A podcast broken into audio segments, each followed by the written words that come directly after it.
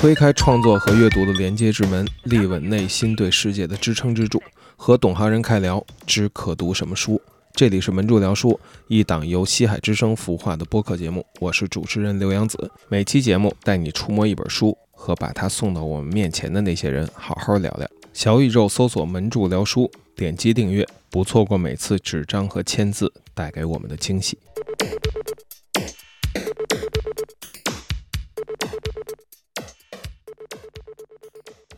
大家好，欢迎收听第二期的门柱聊书。这一期呢，我们是请来了两位嘉宾，一位是光启书局的编辑海带岛老师，跟我们先打个招呼吧。大家好，我是海带岛。然后还有一位是我们的老朋友曲瑞老师。呃，我们今天呢是要聊一本。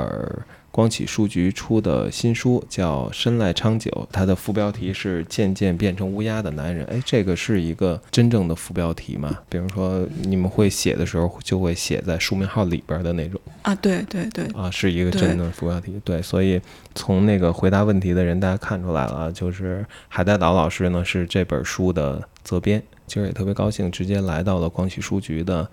呃，办公室里面，所以我们三个现在是在一个非常像同事的一个状态，每个人占据了一个办公桌，聊一聊这本书。我们先介绍一下深濑昌久的身份吧，他是一个嗯什么人？生来昌久用一个比较确定的标签给他，他就是日本的一个摄影师。嗯，然后这个标签再长一点呢，就是一个日本的代表性的摄影师；再长一点就是日本代表性的私摄影 摄影师、摄影家。嗯嗯，他是一九三四年生在在北海道出生的。嗯，他跟他其实比像我们更加熟悉的森山大道或者荒木经惟都出道的要更早一点。嗯，他大概一九六零年就开始做个展了，嗯，然后他在这个，嗯，其实他在现役阶段，就是他正常的在拍照的时候，并没有获得特别特别大的名声。他最重要就是被世界知道、认知到他，就是因为这个。呃，英国的算是最古老的摄影杂志《英国摄影期刊》，嗯，他们做了一个评选，就是评选过去二十五年，就是所谓四分之一世纪最伟大的摄影集，呃，就是在世界范围内把生来昌久的《鸭》选成了第一名。然后因为这个事件呢，就是全世界就重新的去瞩目到这个摄影家的身上，然后重新的，就是呃一时之间吧，就出现了很多去解读他的《压》这本这个作品的，嗯，报道也好，还是评论家也好，嗯。这个是他最重要的，就是所谓世俗意义上的一个成就吧。他的摄影生涯其实也不是说是非常长，从如果我们从六零年他第一个个展开始算的话，到九二年的时候，他当时就是发生了一个意外，就是从他经常喝酒的一个酒吧的二楼给摔下去，等于是丧失了这个行为能力吧。嗯，所以直到他去世的二零一二年为止，就是在这这整整二十年里面吧，他都是一个。就是，嗯，比较就是没有办法去拍照，然后是一个比较失智的状态，失智的状态。对，在养老院度过了他最后的二十年，然后是在一二年的六月九号去世了。嗯，我想问问曲老师啊，曲瑞老师经常在豆瓣啊、微博上会分享自己新读的书，然后呃，我我，但是我之前我感觉你很少会提到一些跟摄影相关的，但是你在看完这本书的时候说喜欢他的作品很多年了，是吗？呃，对，因为因为我我大学的时候其实有一段时间对对摄影这个东西特别狂热，然后但是这两年就是冷有点冷静下来了，就是呃，我觉得可能可能可能可能跟。个人性格有关，还是可能觉得还是写作会更更适合。但是有这么一段时间，呃，我是特别喜欢，就是一，因为它也是跟出版书有关系。就是一四年到一一五年那会儿的时候，就国内有一个日本写真家的这种出版热，就当时出了很多，呃呃，荒木经惟、三山大道这样的书，然后当时就会呃买来看。然后当时大家其实都会提到是生生来昌久，然后但然后。当时去找了他的作品，其实主要就是鸭，就主要是主要就是鸭，然后还有就还有一些，但是当时那个家族之类的系列不是特别喜欢，但确实是主要是因为鸭吧，然后就呃对他印象很深刻，但是因为又找很多他的资料很难找，然后还有书也没有出，所以好像一直觉得他好像是呃三山和荒木之。前一辈的呃这种摄影家，其实他们是同同一代人这样子，呃，然后就是呃这个山下昌久的作品，就是呃就对摄影的这个这个这个热情也很有意思，就是他我觉得就有一段时间觉得呃就是摄影这个东西，你就会一直很很想找那个视觉的新奇感，然后但是很快这个东西就会。呃，就会很短的时间内，你就会觉得好像，呃，从这个照片带给你的呃的新奇感就会耗尽了。但是就深爱长久的鸭就不不太一样，就是它那个那个照片就很耐看。然后，但是我也很很长一段时间就不是很明白这个所谓的耐看到底是在哪里。然后，呃，一直到出了这本书之后，我才重新在就是就加了一个了解深爱长久这个人的这个机会吧。然后，所以才。呃，又又回去看他的照片，然后多了很多呃感受吧，比较私人的感受，然后所以就随便写了点东西啊。鸭这部摄影集在国内出版过吗？嗯，在国内有过，前两年有一个对有一个复刻版，就是这本摄影集确实比较传奇，就是他六八年。第一次出版的时候，其实也好像我印象中啊，可能不是非常准确，印了一千册，就等于是个限量版。然后当时就是书里面赖户也写到了，说当时就是卖不出去，然后那个生来就还逼他买，逼他买了十本，对，然后逼他买了十本，然后这十本就是就是不知不觉间也就就没了，最后只剩下一本了。但是到现在呢，这个这本书就已经是炒成天价，就是那种你都。买不到的那种，然后大概是在两千年以后吧，也是因为那个摄影期刊的这个事儿，就是国外也有复刻版本，然后我们国内，嗯，好像是假杂志吗？前两年好像。对，就是也跟跟那个国外的一个也挺有名的艺术画册的出版商合作，然后也出了国内的这个复刻版。对，我记得当时一四年、一五年的时候，就是上海的喜欢摄影的人都会去那个星光摄影城那边，然后有一个摄影书店嘛，然后就就每个星期就去那淘摄影机，然后然后就这个深山长久，我就一直在问那个店主，然后他他就一直好像就没有这个，嗯，是越神神秘，然后你就越想知道到底怎么回事儿。然后当时像什么罗伯特弗兰克，然后像当时其他的就是很多美国的、欧洲的，其实他那边很稀缺的都有，然后版本都有，但但是就是鸭好像就很少见，在国内，嗯，就找不到，然后找不着就只能在电脑上看看，然后看看看完了打印下来，嗯啊这样子。嗯，我自己猜测，可能也是因为申爱老师他自己的，像他的那个放大的那个原作，也在市面上不是非常非常常见，是因为他没有后代。就是所以这个可能作品处理啊什么的不是那么便捷。他现在是日本那边有一个那个档生赖档案馆，有一个那个呃算是工作人员在帮他处理这些事情。然后那个工作人员本身也是评论家，然后才慢慢的就是这些呃版本呀就出的比较多了。啊，就是缺少，嗯，因为很多艺术家可能都是家人在帮他打理，但是生赖就没有这样的。听起来就是一个很孤独的一个人，因为而且刚才你们提到了赖户的名字，这个赖户正人呢，就是这本书的作者。嗯，呃，他和生赖昌久是个什么关系啊？嗯，他可以说是通俗意义上生来昌久的助手以及他的学生。他大概从七四年开始，经通过那个森山大道的介绍，然后去给呃那个生来老师当助手。生来其实，呃，他不是我们以为的，就是一个艺术家，他只拍那种呃表达性的。他其实拍很多行活的，就是给杂志呀要拍一些东西。然后当时他们那个。嗯，工作室里面也有其他的就是只拍商业商拍的一些摄影师，嗯，然后森山就介绍了濑户去给生来当助手。然后为什么森山？森山是一个心思非常细腻，就是我觉得这这波摄影师里面心思最细腻的一个人，他文笔也是算是最好的吧。他就为什么要介绍这两个人认识？是因为生来昌久他是一个呃摄影馆的后代，摄影就是他呃祖父跟那个父亲全部都是等于是照相师傅，然后赖户他的父亲也是照相师傅，他家也有一个摄影馆在等着他去继承。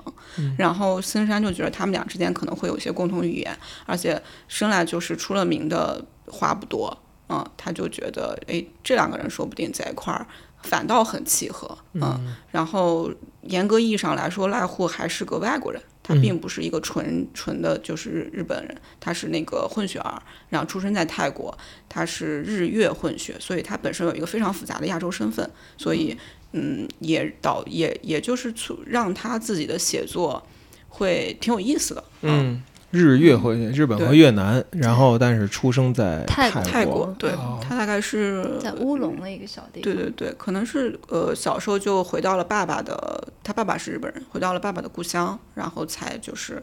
在日本生活这样。呃，就是这本书它也是一个连载的专栏的一个结集，是吗？嗯嗯，它最早是在日本的一个杂志叫《日本相机》上面连载，大概是二零一九年开始。呃，因为我注意到一个点啊，就是。这个书的日文单行本儿，嗯，叫《深濑昌久传》，嗯，但是中文版本把这个“传”字去掉了。然后后来我看完这书，我就开始，我开始想这事儿，我就感觉好像不是我们中文书籍语境下说什么什么传的那种非常非常详实的传记。看完之后，我倒感觉更像是一些记忆碎片，一些漫笔。我不知道，不知道曲老师有没有这种对我想没想这事儿啊？也是。也是因为上次我们在那个三影堂的时候，还在导已经说了那个这样改名的原因。我觉得就是其实中文版的这个书名比日文版那个更贴切一些。嗯，呃，就确实，如果你就是想到，因为一个是传记，又不是自传，是他人写的传记，然后你会觉得可能里面有很多评述的东西，或者说是这样比较客观的一生的。呃，这样各个阶段也比较详实的介绍，但其实没有，它是一个，呃，它是一个比较私人的呃回忆录的感觉啊，而且中间还好，好像还会穿插很多濑户正人他自己，比如说跟东村照明啊，对，呃的，还有一集就当时日本八十年代七八十年代开设摄影学校之类的一些一些其他的内容。啊，而且它这个整个的，就是叙事，我觉得也是从山海长久就是呃失失去神智以后，然后他就开始追溯，然后带非常非常带有情就个人情感的这样来来回溯这个山他跟山海长久之间的相处的这样的一个这样的一个文本，蛮个人的。对对，因为一说什么传，总觉得他呃这这样的作者好像都是搜罗了很多很多资料，然后把他的一生都摊开在。面前，然后又又又收回来了。对，因为当时大家也很好奇，说为什么不直接用原名？就是，嗯，我刚开始拿这个，就是决定想签这个东西的时候，其实我们还没有拿到所有的稿子，就是可能有前五期的连载这样。然后我看题目叫，那他就觉得，就是作者就说他想定叫《生来长久传》，我就说传，我就以为它是一个评传。就是其实像之前中文版也出过一本书叫《嗯私摄影论》，然后那个是范德根太郎这个评论家写的，他其实就是以一个评传，就是人生穿穿插写那个作品介绍这样子一个方式写的，我就以为是这样的一个东西，等到我们最后全部拿到稿子之后，我发现嗯不是这样的，但不是这样呢，就是。一个是我会有一点点心理落差，觉得哎，这个好像叫传的话，大家会不会觉得有点不过瘾？就是我好像也没有从头到尾知道生来长久从出生到死亡的这么一个，比如说一般评传可能很喜欢给艺术家分期，然后什么，他也没有这种就是非常客观性的技术。然后如果说他是一个私人的呢，他也不是说是嗯特别详实，把那些东西全都巨细靡遗的写下来，他也并不是。嗯，所以刚开始其实我是有一些些心理落差的，觉得这好像不太是一个传记。但是我读进去他那些文字的时候，就就觉得说他其实是一个赖户证人，他想他就是想记录下来只有他看到的那部分生来，就是他没有看到的部分，他是完全没有写的。嗯，包括比如说大家都非常好奇。生来跟杨子的关系，那是他可能不了解的部分，他就并没有去写这些东西。他写的是只有他知道的事情，比如说生来长久的最后，他真的是人生的最后一格照片是什么？那个可能真的是只有作为助手的来户证人知道的这些信息。对对对，这些信息。然后这些信息反倒就是是他的这个书里面呃比较特色的东西吧，也是他比较珍贵的东西。所以我们后来就是呃也是跟作者商量吧，就说。可能对中国读者来说，这个传会给大家一个不太，呃，跟这个书有传那个参差的那个期待，可能对这这本书不是一个好的事情，嗯，所以我们就说，那要不要起一个比较文学性、比较情绪性的这种书名，可能会比较符合它的内容，最后就改了书名。啊，哎，他现在多大岁数了？赖户嘛，对，赖户是五，嗯，五三年的，五三年的，也是一个七十岁，马上就七十岁的一个。六十九岁的一一个老人了，他沟通起来还可以，是吧？嗯，他他真的不太像传统日本人，嗯，对，就是可能跟他混血身份有关吧，就是跟他说话会稍微比较随意一点，嗯，然后发邮件什么的，他都会就是就是比较像朋友，嗯，但一般我们跟日日本作者发邮件都还是比较毕恭毕敬一点，他们非常在意你的就是邮件礼仪这些态度，是吧？对，但是也可能因为他就是。呃，艺术家吧，就是艺术家可能就没有那么拘谨，嗯。所以这本书看起来，其实我觉得赖户正人的他自己的那种怎么样，自己的精神特质在里面其实贯穿的很多，就是有有有可能一半是在写山来长久，一半是呃有很大一程度上是是有他自己的，他和别人的交往以及他看到的一个东西。也正是我我也感觉正是这种东西让这个书体现出一个不太一样的质感来，他那个。呃，我觉得温度感更好，然后有一些技术确实是真是有那种切肤的那种感觉，然后但是他同时就去舍弃了一些呃比较全面的去介绍深来昌久这个人的呃内容。那我们是不是呃可以从这儿开始聊一聊，就是看完之后怎么去理解深濑昌久这个人？我其实当时首先就是看到这本书。看到会有一本书写生来长久的时候，我就蛮吃惊的，因为我觉得好像，呃，对他的感觉就这人肯定是神秘的，什么都不想说，那就彻底很难去。去了解它，然后呢，我觉得有这么一本书，无论是评就是正规的评传也好，或者说是呃这样的一个私人的回忆录也好，我觉得都是一个特别惊喜的事情。然后所以就也是特别特别开心的，就第一时间就很着急的看了。然后我我看这本书的时候是。呃，我我是我觉得我也没没有办法用客观的状态来 评价，就是我自己我自己就很很被打动，啊，因为可能对这个这个事情的那个神秘感掉了很多年，我很想知道这是怎么回事儿。然后第二个就是因为这个书的就是装帧和设计，就是你拿在手上，它它它真的是很有呃仪式感，就是因为呃呃山川做的这个设计，就是它里面是。很像一个小画册的这样的一个质感，很呃很庄重，然后也呃嗯就是然后里面的插页，然后的设设计之类的做的都非常的漂亮，然后所以就阅读感受很好。然后第二个就是就是它这个内容本身吧，就是呃之前好像在那个影展的时候，其实我也知道山下昌最后二十年的时候是啊他是失去失去神智的一个这这这么这么一个状态，但是呃你在。看读的时候还是会被这些事情给给就是触动到，因为呃，山下昌也比较特别，他这个人特别自我嘛，就是呃，私摄影的这个是私摄影的这个叫什么开创者应该叫嗯，其实私摄影这个词是呃一个就是摄影杂志的编辑他创就是。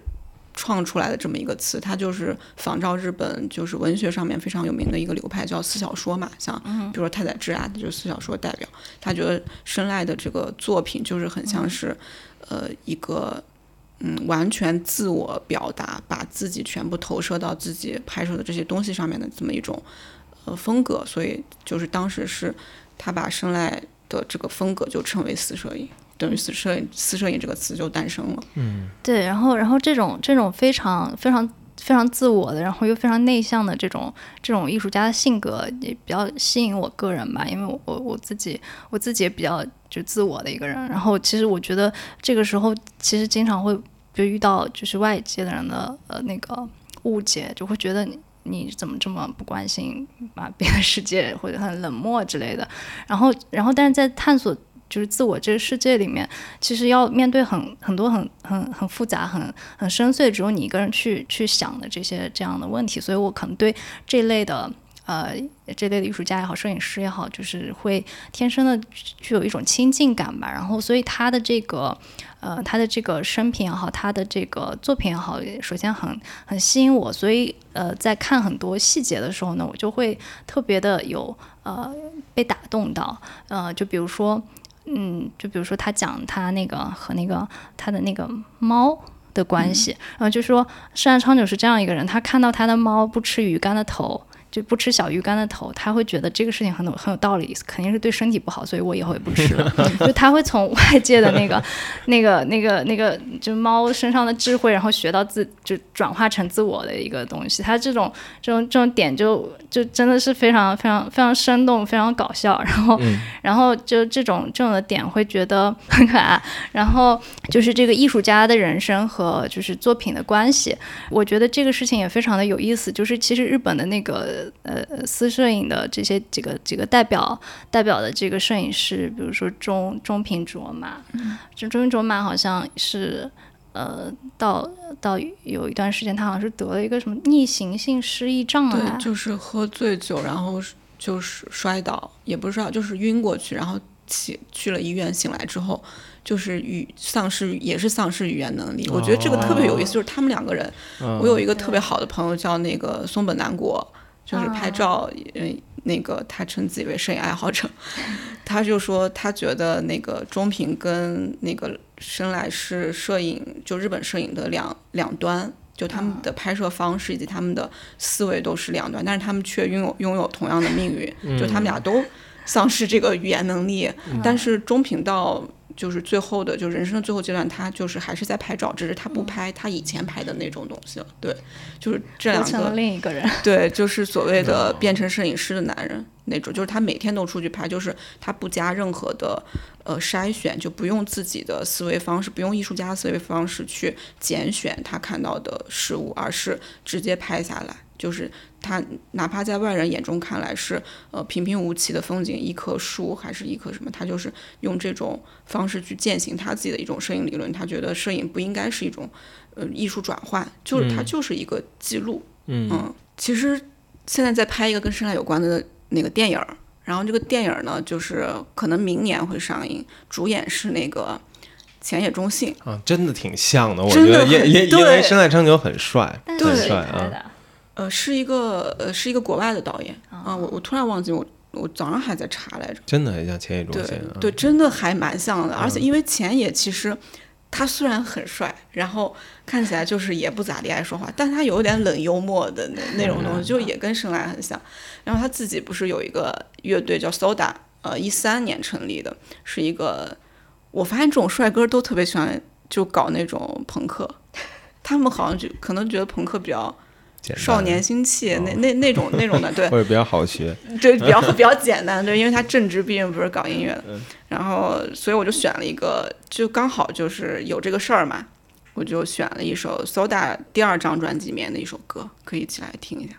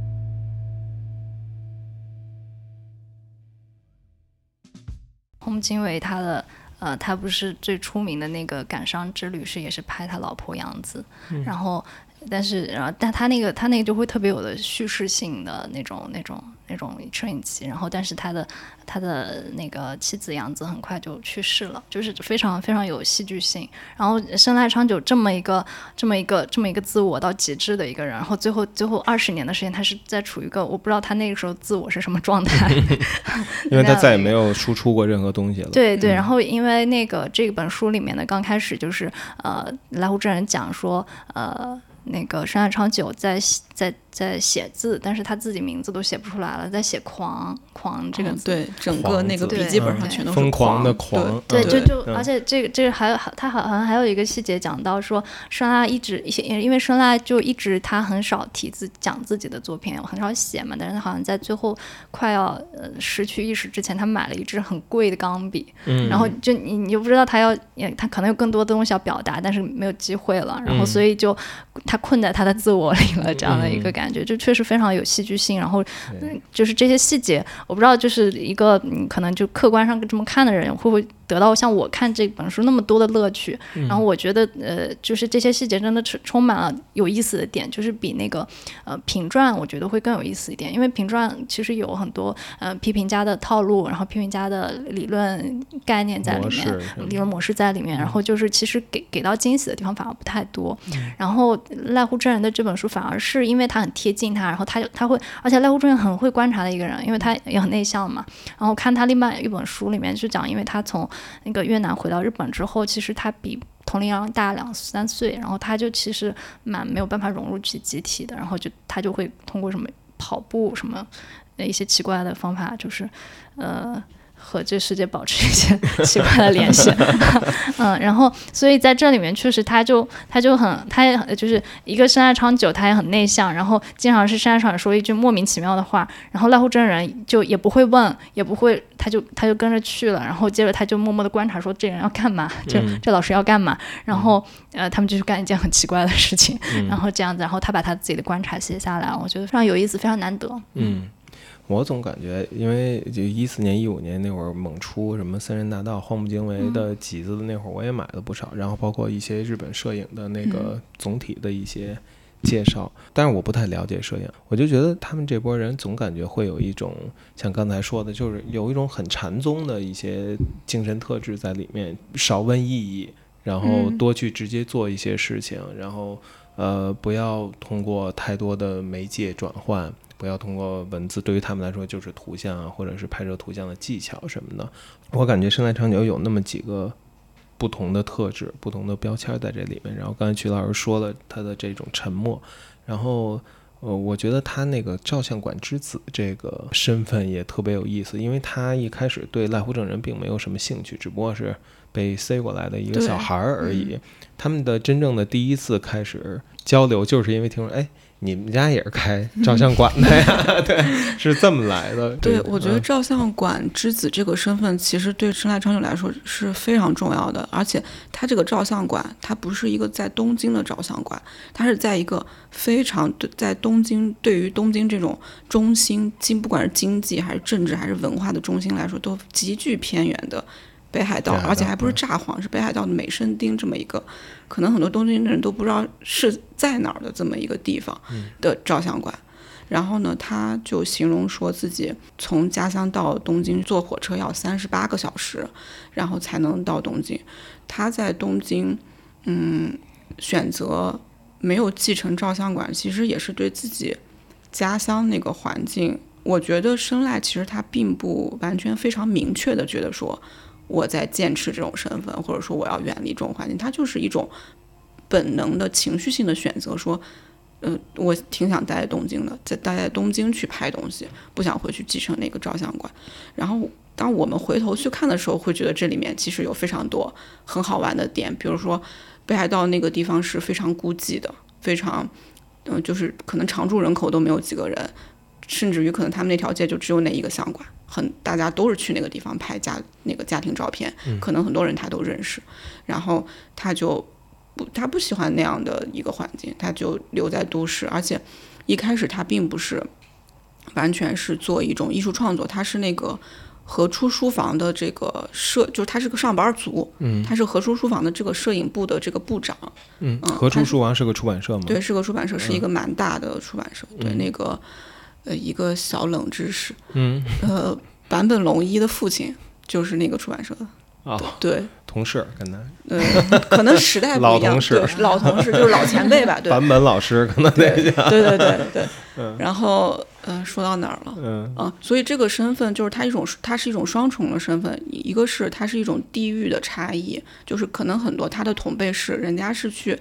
东京市读书，就是学生学摄影那种，跟他是从小，他说他那个小学就会显影了，就是从小就是浸在这种药水里面，呃，从小就知道，嗯，那个斐灵是什么，呃，药水的味道是什么的这种。是完全不一样的，所以就是赖户也说他身上留着一种那个摄影病毒，然后就是呃书里面提到一个事儿，就是东松照明他也是一个很有名的摄影师，他那个受伤了需要输液，然后那个什么 O 型血，然后那个生赖是 O 型血，然后那个赖户就说生赖老师是那个，然后东松就说我不要生赖的血。对，就是他跟这些虽然他们是同辈，但是生长环境是很不一样的。一个是这种地域的差异，其次是，呃，照相馆老师是一种匠人，他是一个就很我我之前也提过，就是他很像那种，比如说罗马那个时候说艺术家或者说艺术，他是比如说雕塑的那个人那个匠那个工匠，他他是一个对这个技艺非常熟练的。一种工种，嗯嗯，这跟摄影馆的师傅是很像的。然后这是一种创作艺术的方式，但是生来他可能先天的就觉得他是有表达欲的，他是有自我表达欲的，可能是我们当代现代艺术里面所说的那种艺术家，他是一种对那个 idea 的表达的那种创作者，所以他本来就在这个这两个身份里面，呃，游移，然后挣扎，其实。他并没有去舍弃哪一个，就是他在他的设作品里面一直不断的是在做这种，嗯，角力吧。对，就提到北海道呢，这个时候就特别合适。嗯，日本有一个挺有名的双人组合叫呃 Dream Come True。嗯，这首歌是因为他们是北海道出生的音乐家，然后这首歌的标题就是札幌的纬度是北纬四十七度。嗯，然后这首歌它以前蛮多版本。我不是很喜欢那个录音室版，说实话，所以我找的是一个现场版本，可能更能听出它，呃，那种其实蛮复古的一种日式的摇滚乐的氛围，可以，这是他们在横滨演唱会上的一个版本，大家可以听一下，虽然跟生来的照片的氛围不是很不是很搭调，对。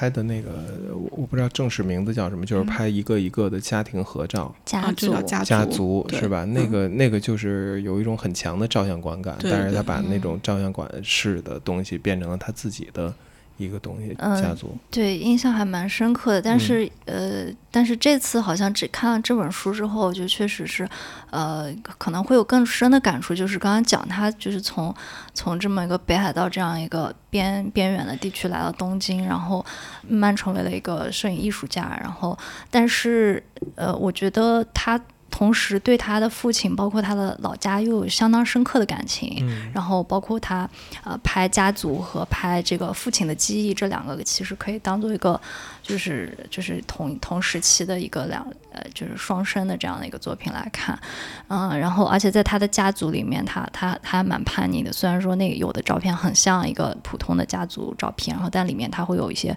裸体的呃。呃，照片还有他妻子的裸体，然后有的是呃从外面找来的那个什么演员啊什么之类的，他们家人不是他们家的人，就是突然突兀的出现在里面。对，就他就是会把他们塞进去。嗯，对，然后包括还有很多那个家族成员是背背对着那个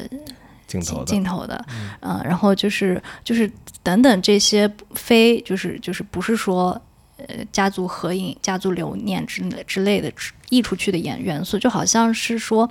呃，他对他的这个就是。照相馆的这样的一个身份的一个背叛，然后他用了一种非常自嘲的方式，就是放画画在了这个这个这个家族这里面。他也就是其实其实日本的那个就是父子相传的那个家族的一个分崩离析的过程。然后他就说他那个原话记不清了，就说大概就是说家族这个系列就像是慢慢在记录他们家一家人的死亡一样的一个装置，这样的一个一个过程。然后我觉得这里面有他对他自己。的家庭，也，又非常你能看出来有很深刻的眷恋之情，但是他同时又背离着这个向反方向走去的这样的一个感觉。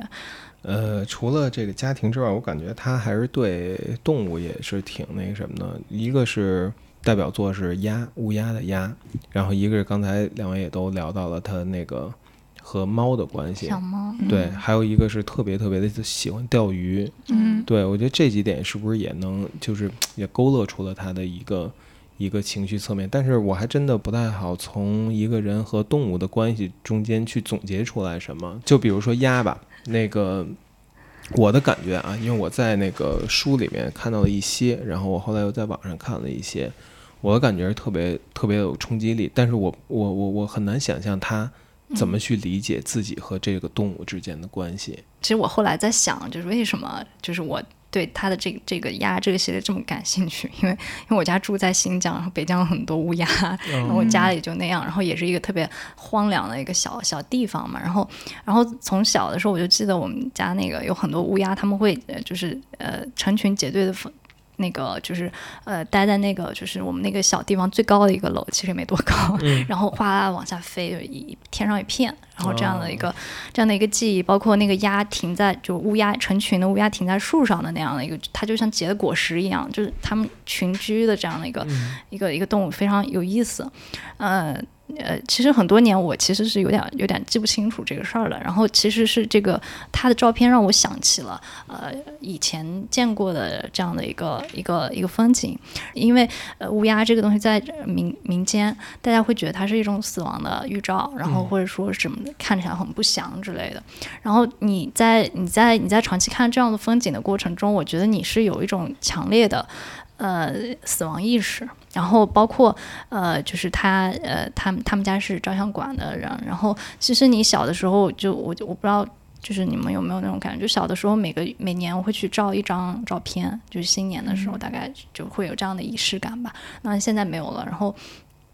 这样的仪式感，其实你每次到照相馆的时候，你都可以看到很多陌生的人在纸片上看着你，就是这样的一些情境，然后你会明显觉得那那里很庄重，那里很不一样。对。然后就这样的感觉，我我不知道，就是生赖是怎么就活在这样的一个呃，就如果你的家就是照相馆的话，你怎么理解啊这些事情？然后，但我觉得这些东西一定会他对一个人的性格可能会有呃比较。呃，比较大的影响吧。然后，所以，所以他会在熟悉的事物上寻找一个。一个自我的投射，然后他会他会他会就是我觉得这个鸭的鸭的就是他自己，然后包括当时他拍鸭的时候，其实之前不叫鸭，有有人给他建议说要不要改名，因为鸭这个作品作品整个全部也不仅仅是乌鸦，它还有很多人啊，很多呃别的别的，它它有一个很精细的编编排的这样的一个过程，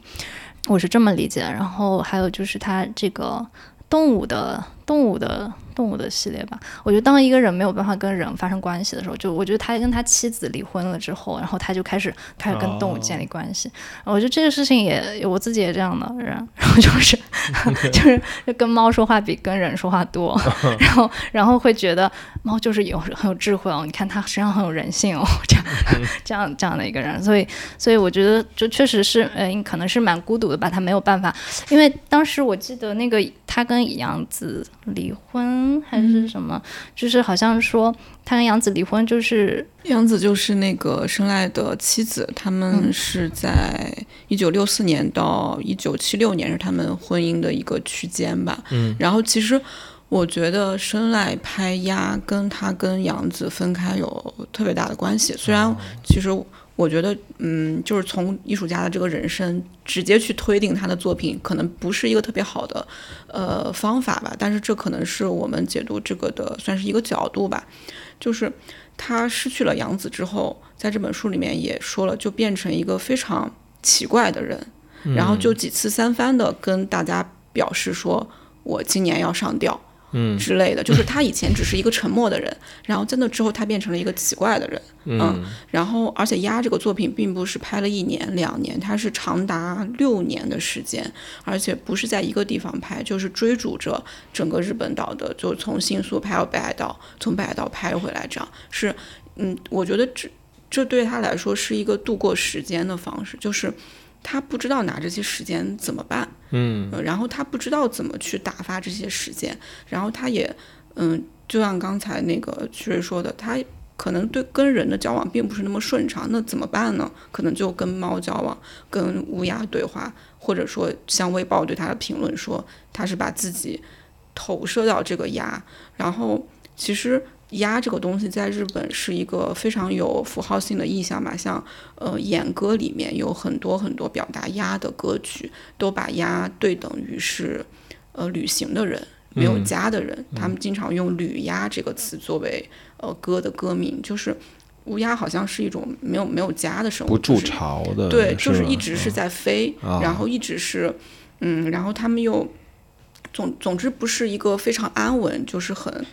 嗯，很舒，就是一个很健康的，那肯定不是这样子的一个形象，所以呃，肯定跟他他的社会关系啊什么都有关。然后这个作品，其次是呃，他对于动物的这种嗯亲近感，可能是就是从始至终吧。他最早就第二部作品就叫《杀猪》，他拍的是一个屠宰场，就是猪那个呃，其实是一个非常惨烈的作品，是。甚至是很很残酷、很血腥，里面还拍到了他当时女友的，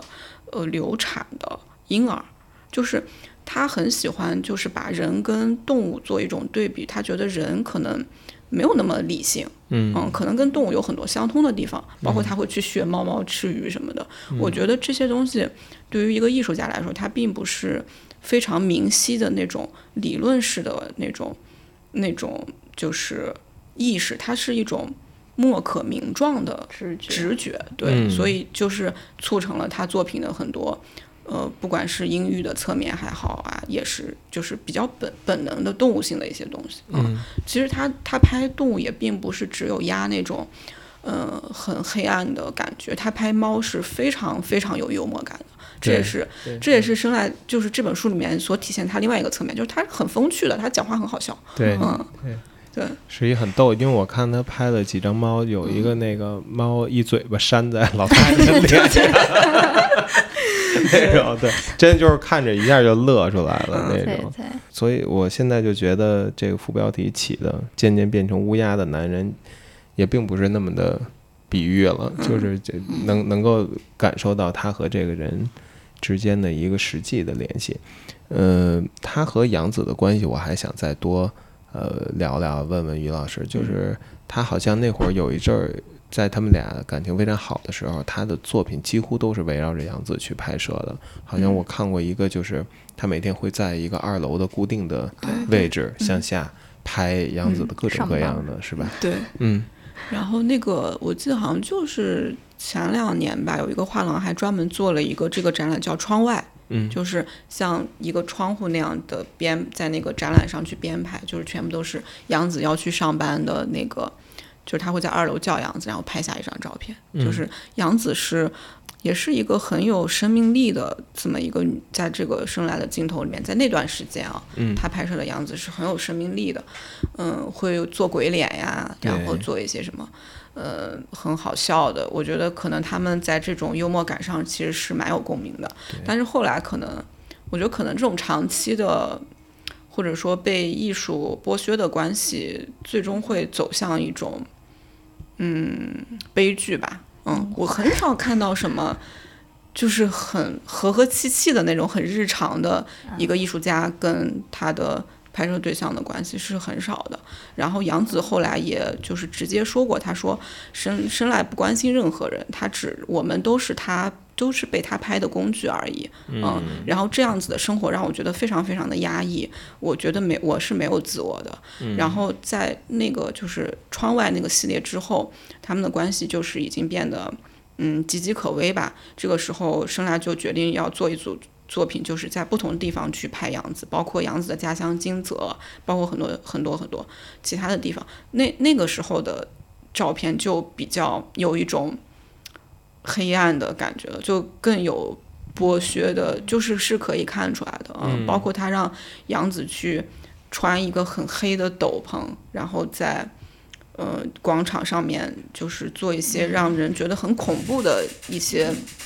姿势什么的，我觉得这些事情其实呃都伤害到了杨子，也伤害到了他们的关系，这个是嗯一定的。后来就是忍无可忍之下，他们就就杨子就离开了他。艺术剥削这概念，我觉得还挺棒的，值得展开说说。还有什么还有什么类似的例子吗？就比如说荒木，就是他也被他的模特 就是直接被 me too 过嘛，就是说他是完全就是毫不尊重自己的呃拍摄对象，然后嗯。是，当然，我觉得性的剥削是无法去避免的。就是这种男性创作者，他们本来就更享有更多的资源，然后他们的作品可能真的更更好去被登到那个杂志上。可能杂志的编辑们也都是男性啊，这个我觉得是不需要避讳的。包括这本书里面有一句话，我们当时在编辑的时候，其实像我跟译者，我们都是女生。我们看到这句话的时候，其实是内心是会，嗯，会嗯。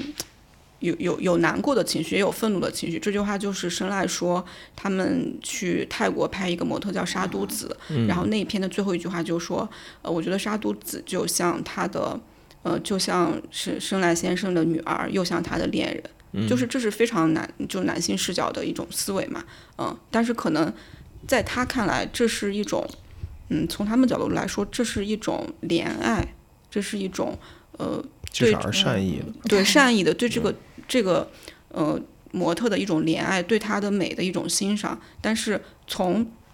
那个被拍摄者的角度来说，可能并非如此。就是我不知道沙都子自己是怎么想的，嗯，可能他也在这个系统里面，他他可能就是嗯顺应了这种东西，我我不知道。但是就是我们从观感去看的话，呃，我觉得这个东西是一定存在的，而且它是嗯就是。你就是要直接的去面对它，就是这些作品里面就是有这些东西的。我甚至觉得可能，嗯，我特别喜欢我一个，就是我去有时候会去浏览那个豆瓣上的短评，有一个短评写的特别好，他说这本书告诉我艺术是如何对艺术家痛下杀手啊，就是艺术它会或者说你你表达最深深层的东西的时候，那些东西可能就是连带着某一些恶的东西的，嗯。然后这个东西可能会伤害艺术家本自己，也会伤害这个艺术家去拍的人或者他使使用的呃括号工具。嗯嗯，对。在摄影摄影界之外呢，这种情况会多吗？我觉得就是还是挺多的。对啊，还有吗？还有吗？可以再举几个吗？像毕加索跟他的模特情人嘛这样 子，对，达利跟他的又是一个又是一个图像艺术家，对这么比起来，对对对，就电影界可能会更明显一点吧，因为也是一个特别特别男权，呃，就是男性工作人员也好，各方面也好，就占主体的一个地位的。女孩子是不能做苹果香的，嗯，等等，七七八八的，就这样的一个习俗很多。你做导演的时候有这有，啊，你会破掉这些？你会说我们剧组没有这个说法嗯？很难。我觉得，我觉得就是如果呃，就是前段时间在研究那个像塔阿克曼嘛，就是呃，我我觉得现在女女性导演如果要拍片的话，那就全员女性吧，就是这么极端？我觉得呃，可能这是一种方式，嗯，一种解决问题的方式。对对对啊，因为确实呃，本来女性大到要用这种方式来解决了。是很是很弱势的嘛。然后所以呃，其实一个是其实你可以总用这种比较比较直白的方式去去去去改变这个现现实。然后第二方面的话就是说。嗯，因为阿克曼当时好像是不是扯远了？没关系，我觉得这个话题挺有意思。嗯因为阿克曼当时就是，嗯呃，他拍很多女性主义电影嘛，然后呃用了很多女性员工，然后哪怕是呃，其实之前这个摄影师没有经验，他可能会去、呃去教这个人。然后来成为呃他的同伙，然后同同伴、同事，然后大家一起来做这样一个事业。嗯嗯其实我我想到，我想到另外一个事儿，也不是另外一个事儿，就是相关的一个事儿吧。就是我在思考，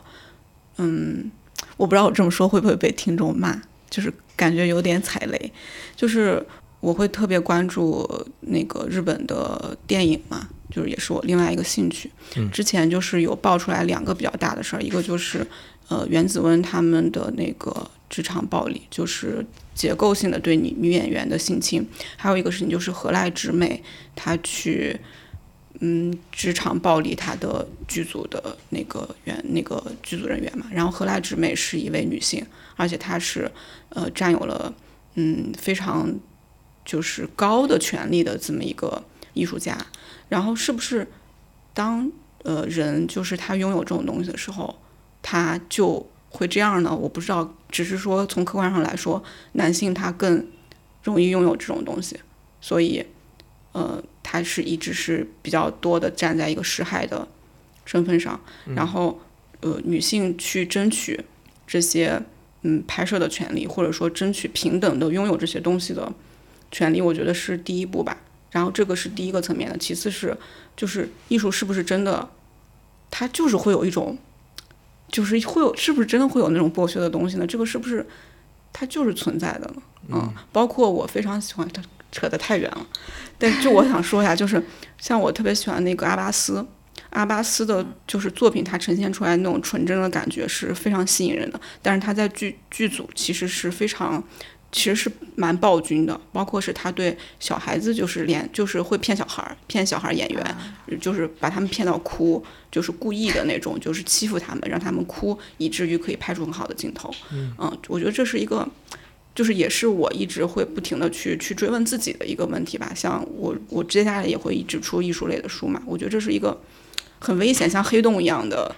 一个一个一个话题，对我会可能一直会去想这个事情，嗯，要要要 do something evil 去接近他的、他的艺术上的目标点。嗯，好，那我们把这个话题拉回来一点儿，接着往下聊聊那个他的作品上的涂鸦。是他的一个特点吗？这个我对日本摄影真的不太了解。我我我只是后来看到有一些玩街拍的，好像就是后世的啊，他们会经常做这种。嗯，这个涂鸦，我觉得其实是有点像他在后期，他的精神状态已经非常之崩溃，就是他不知道怎么做出好的作品了。其实就是在压之后，他没有拍出来，嗯。就是客观意义上来说很成体系的东西，然后他就会想各种方法，说我怎么做出好的东西，我怎么做出所谓的呃牛逼的作品，然后让人眼前一亮，然后全世界都没有的。在这个时候，他就试了很多种方式，然后其中有一种就是他会做一些泼墨，或者说在照片上去做一些涂鸦，然后把这些涂鸦在黑白照片上做一些彩色涂鸦，然后在那个画廊里面去展览。嗯，日本的那个摄影画廊是一个特别完善的体系，就是嗯有很多可以做展览的地方。我觉得这是他在当时不知道，就他其实已经失去了一些嗯对自己作品的坚定的信念之后，呃的尝试的一种方法。嗯。哦，对，哎，他这个涂鸦就是真的在冲印出来之后的成片上面去涂，是吧？并不是说在冲印之中的某一道工序。没有，就是冲出来放大之后在那个相纸上。而且我觉得他生态好像是对，就是这些，嗯，包括呃显影的过程，然后包括就是材质这些东西，好像没有那么。有的摄影师会觉得这些东西有神性，嗯。对这些东西很无所谓，嗯，对我松弛，对我觉得可能是因为他从小真的看惯了，就是家里面人就是就是这些东西就充斥在他的生活中，像比如说，嗯，森山他是那个也是另外一个比较有名的，就是拍三岛由纪夫那个蔷薇型的西江英宫的助手，他是跟西江英宫学的放大技术。然后大家也也一直说，就是坊间反正就觉得那个森山的放放大技术很厉害。然后他们就是有时候他们做过一个对谈，那个生来就说我我无所谓这个照片放的是什么样，就是我拍出来的这个就是我的，我已经完成了，我就是不管谁来放都无法去改变这是我的作品这个事实。所以他经常像就直接让赖虎去放，就去放他的作品，嗯，他就觉得这个。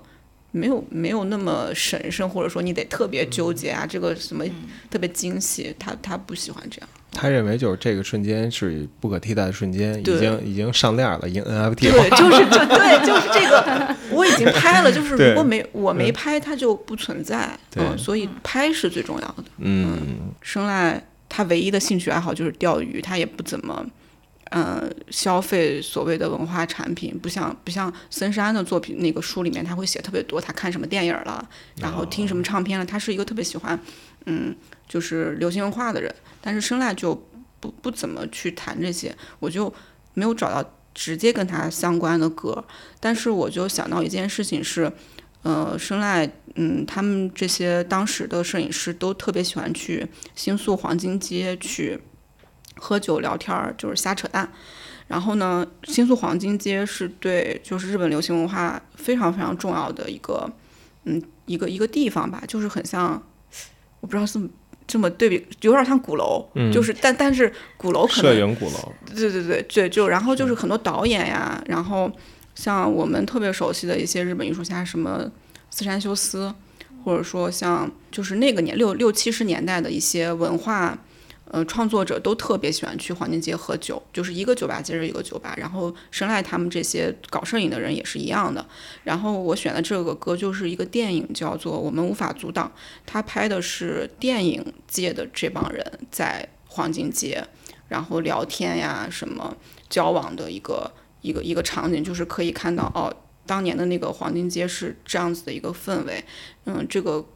电影的主题曲是《赠我不会一》，就是很有名的一个音乐人他做的，有一种有一种伤感，有一种时代的回眸的感觉。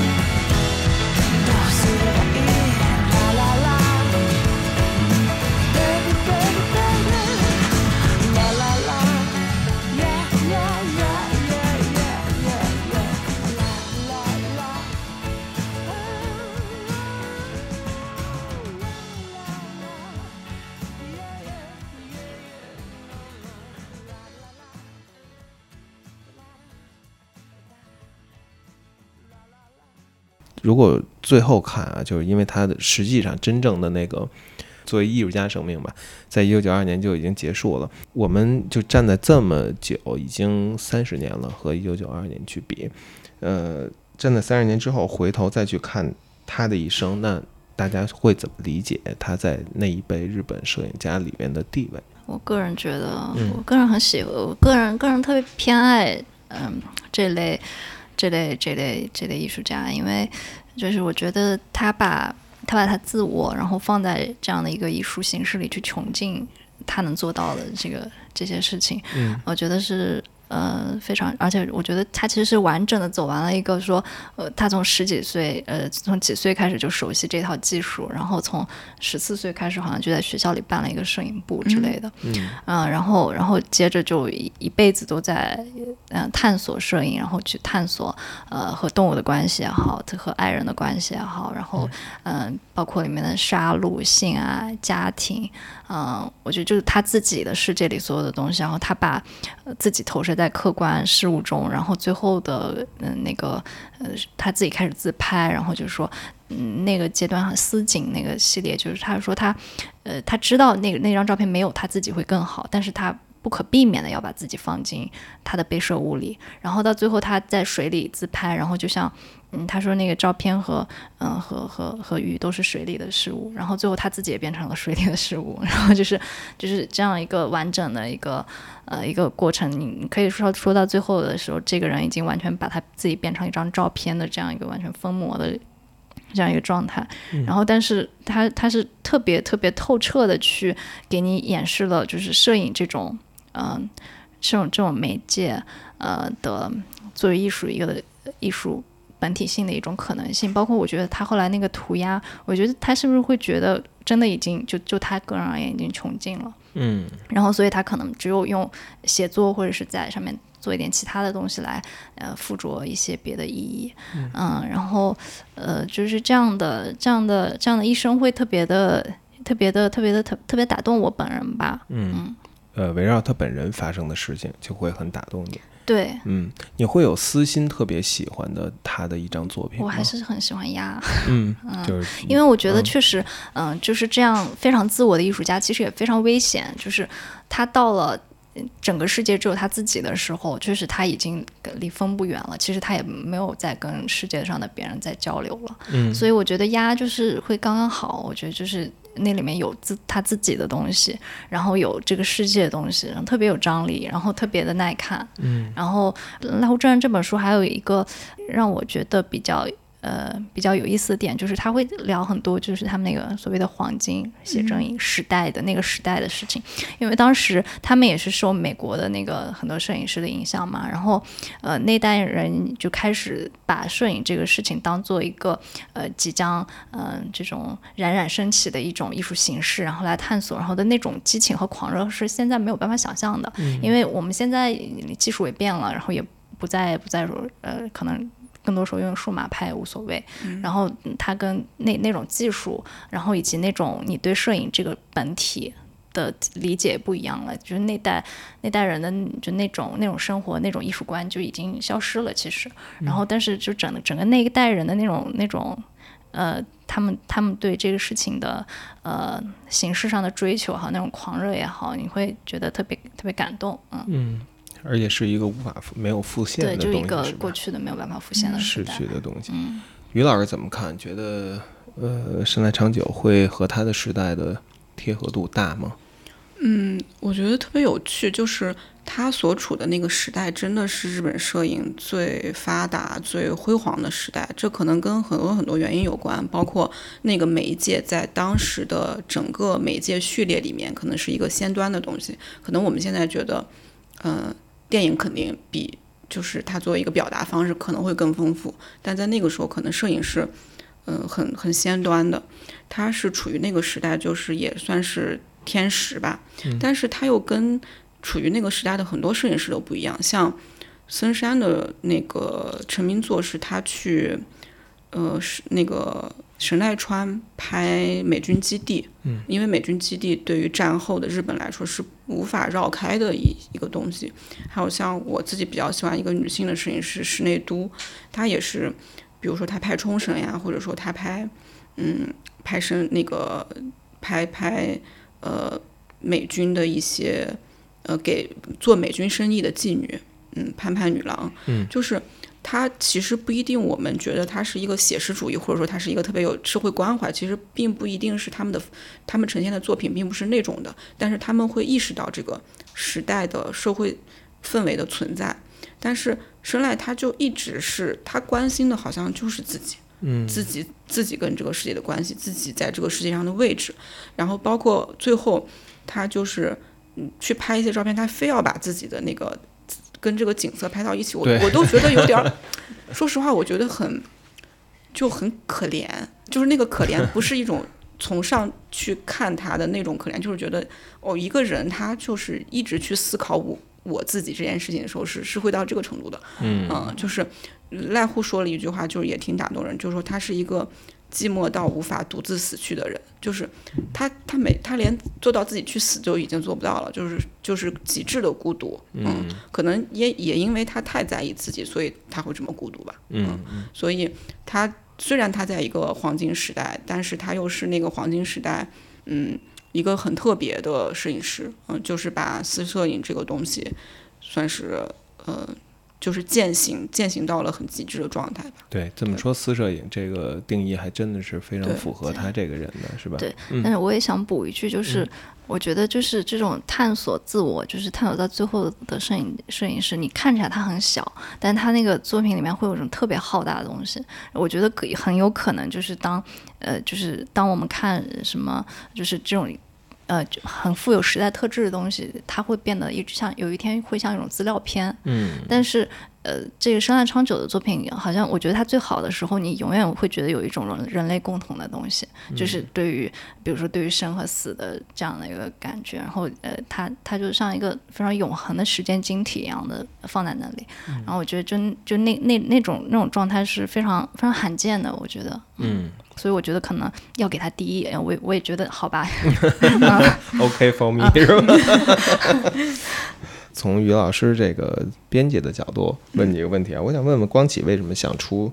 想出这本书呢？其他的你的出发点是说想介绍深濑长久给中国读者，还是说这个濑户正人本人的写作有什么东西打动到了你？嗯，我觉得有好几个层面吧。一个层面其实是因为今年是他逝世十周年，嗯嗯，就是他是一二年走的嘛，今年刚好是十周年。我们其实就是特别想在六月份，然后出这本书，也也是因为我们就是他其实就是名声在外，但是中文世界没有这个一个文字作品去写他嘛。他自己其实，嗯，他也写东西，比如说他给那个杂志的，呃。那个投稿，他也会附一个小文章，就是解释一下这个系列，或者每次出摄影集的时候他会写，但是他不会像森山他们一样，就是有那种真的文字专注的，他是没有没有这种散文集的。虽然呃，其实赖户的文文笔也还蛮好的，对，但是就没有嘛，就是这本书就是刚好就是恰逢其时，然后呃，这个译者唐诗老师他他跟赖户有些私交，就就就介绍给我说，哎，这本你有没有兴趣？然后加一个是我觉得这个人头很重要，然后其次是没有没有这个中文中文的作品去写它，补了个空。对，然后再一个就是这个时间点也很巧，就是从商业的角度来说，这个时间点也蛮契合的啊，就有这么个时间点，你去出这个书就很顺理成章。就可能没有这个时间点的话，你可能还得费费一下周章，想一下怎么去，你要给大家一个看它的理由嘛，嗯对。然后这个是从客观的层面来说，主观层面来说就是，嗯，我本人吧，我自己一直非常感兴趣艺术家的。嗯，我觉得你当一个艺术家，其实这是一个，这不是一个职业，这是一个生活方式。嗯生活方式它不是一个，就是被被就是媒体已经呃用用的，好像它是一个必定跟消费主义去去挂钩的一个东西。我觉得生活方式很简单，它就是一种度过时间的方式。嗯、然后可能我现在度过时间的方式是。嗯，我在朝九晚五，我我我去，我会坐班儿，然后我会怎么样？然后我的时间是那样子被分割的。那那那些艺术家，或者说把自己的所有的时间都拿去所谓创作的人，他们是如何度过时间的呢？我就一直对我对这个事情是非常感兴趣的。不管你是在呃耕田种地也好，还是你在把所有的时间都拿来创作作品也好，这都是一种度过时间的方式。然后呢，艺术家到底是什么在支撑着他们？可能包括生赖，他在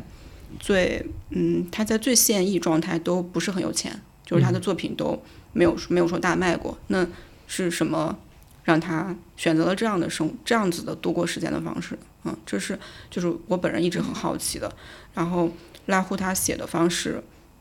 嗯，这本书就是会让会让我觉得他不仅是去呃嗯简写或者说素描了生赖昌久这个人，他还去表达了濑户正人这个艺术家他的度过时间的方式，包括嗯、呃，生赖已经死去这么多年之后，他去他很想去看一眼生赖拍的最后一张照片的那个渔港是什么样子的。然后当他去找到当年陪生赖一起去那个地方的那个女性的时候，他才发现原来生赖投稿他是说那个是我有点忘记那个，他就他们是说那是什么什么一个小渔港，但其实他们去的根本不是那个地方，他是根本不在那儿，没有在那儿拍，他交的那个稿子就是那个一是一个为了一个小说，就是一个文一个文学文本去拍。结果他根本就没有去那，因为他喝醉了，他就是喝到大醉，已经没有力气去那个地方，他就他是在另外一个小渔港拍的，然后就是赖户就是像侦侦探一样，他就就是发现了这件事情，然后他去了他们当年拍的那个地方以后，发现哦那个画面就是啊已经十多年过二十多年过去了，还是那个样子，就是还是那艘有那么一艘船，然后有那么一个桅杆，有几只乌鸦在上面，嗯。然后日本。这么就是那种小渔港，这么多年也没有发展，然后，对，就是那个那些东西还在那儿，就是这这些瞬间，我觉得可能就是，啊，这是赖户他度过时间的方式，他可以用这些时间大费周章的去再去那个地方，那个地方也也不是很很便利的，对，所以，嗯，我觉得甚至于对我来说，度过时间方式就就是你你你想作为一个什么样的状态，在在这个世界上的一个很核心的问题吧，对，所以这也是我觉得这本书就打动我的地方，嗯，对，然后有一些读者会。比如说会觉得很很碎片呀，很散呀，也都没有没有一个呃鸟瞰式的，嗯，就是讲那个生来，但是可能就是我觉得喜欢他的人就就喜欢他，就如果有那种被打动的感觉，就就就够了，就挺好的。嗯，对。其实刚才就是就是渔港这个事儿啊，最后一件事儿，我觉得就这一个事儿本身，它都够一个拍出来都够一个电影的量级了。我感觉这个故事，但是赖户证人其实在里面用的笔墨也不是很多，比较节制的把这个事儿给写出来了，却留下了一个更多的余韵。嗯。哎，这本书出了几个版本？有精装和平装吗？这个书就就只有一个，就是中文版就只有一个精装版，然后日文版它是平装的。嗯，对，我觉得是其实是为了一个呃成本节省吧，就精装其实是更更费工一点。嗯，中文是精装的，对，中文是精装，日文是有平装的，对，是吧？日文是平装。然后为什么我们后面选精装，还是因为就是它那个平装没法。完全摊开，就是它很多跨页图，就是中间会被切掉。对。然后，那它是作品嘛？那你作品都没法看完整的话，我就觉得就太可惜了嗯。所以，呃，反正就我们就跟摄影师商量，就是还是要肯定得让它能平摊。嗯，反正也试了很多很多种方式吧。现在这个方式是。比较好的传达了我们想要的状态。嗯，对，就是说一个跨页的照片是可以摊开在读者面前，并没有中间被切掉的空间的，是吧？你可以看到一张完整的照片。嗯，非常感谢海带岛老师和徐瑞老师来到这期门主聊书。然后呢，呃，差不多我们聊到了尾声，最后我还想请两位用一人一句话吧，来总结一下自己对这部书的。看法，嗯，那我就用就是生来就是最被引用、被引用最多的一句话，就是他说：“呃，人生就是无聊的，只能拍照跟喝酒。”嗯，就挺传达他的嗯这个人的。嗯，可以用这句话一言以蔽之，这个对对是吧？对，齐老人呢？没什么一言以蔽之，就是真的真的就是这本书很好看。嗯嗯，这么这么不像你。到底是是走心还是不走心？感觉是走心到了一个值得一看。但我觉得我我觉得没有更华丽的语言能形容它，因为确实就是可能你要是喜欢的话，可能就会很喜欢。然后嗯。可能觉得碎的话就很碎，你没有对这没有那么那么大的爱好，就是这样，所以我很难去 推荐，所以我就很喜欢，所以我就觉得很好看。对，其实读这本书对我来说也是一个稍微有点独特的一个体验，因为我对当海岛老师给我寄到的时候，我还是盯着封面看了一阵，就是放在包里来回来去拿 拿了两天，我都没有翻开。然后我因为我怕我会有一个比较大的一个。知识落差，比方说聊的事儿我也不知道，说到运动什么我也不懂什么的这些这些问题。但是其实翻开之后，我发现它是一个很有非常带人味儿的一个一个回应。就你不需要知道，嗯，他讲的是谁，你不需要知道他们的太多的背景，大概其知道是一个什么人物关系。其实这本书就是能带给你很多东西。对对，嗯，包括最后在书的最后会出现一些他的作品，然后后来我又。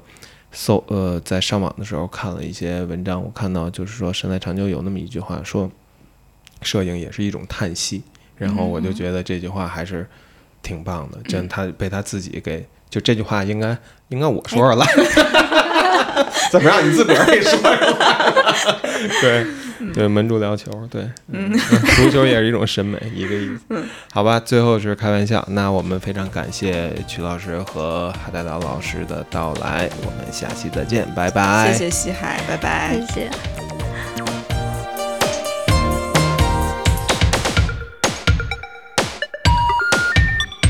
The number you have reached has been disconnected.